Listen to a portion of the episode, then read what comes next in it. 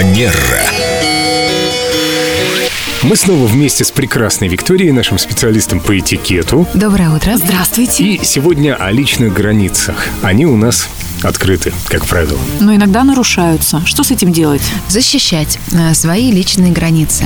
И, например, если мы говорим о контексте digital интернета, да, и социальных э, сетей, которые сейчас все больше и больше развиваются, то здесь, мне кажется, особенно важным об этом напомнить. Ну, каким образом мы можем здесь беречь свои личные границы? Социальные сети – это место, где представлена наша какая-то, может быть, приватная информация, и только вы э, решаете, кому эту информацию вы показываете. Здесь вы можете обратить внимание на несколько параметров. Это настройки приватности вашей страницы, то есть кто может видеть вашу страницу, на нее заходить, кто может писать вам сообщения, например, если мы берем ВКонтакте или Facebook на стене, и в том числе, кто может вас как приглашать в какие-то разные группы, так и отмечать на фотографиях. Даже насчет отмечать на фотографиях, по-моему, здесь может произойти такая ситуация. Если ты не отметил человека, то он очень сильно обидится, потому что он хочет продавать свою услуги, в том числе и в моем аккаунте. Елена, очень э, важный и интересный нюанс, потому что все зависит от сферы вашей деятельности.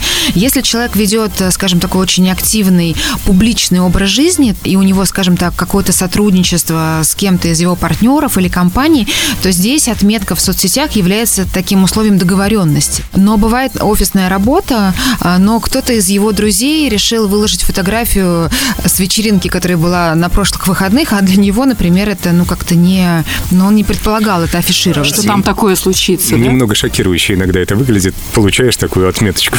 Думаешь, боже, убрать меня с этой фотографии. Да, бывает, что люди себе просто не нравятся на фотографиях, и кто-то к этому очень чувствителен.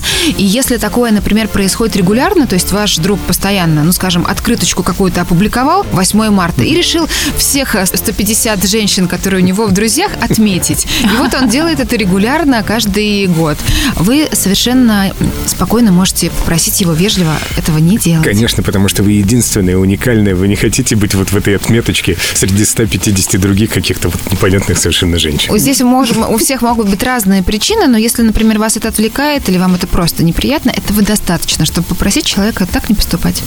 И Мы этом... поговорили о личных границах в диджитал-пространстве. Совершенно верно. И там их можно установить, и там их можно закрыть. Терра Манера.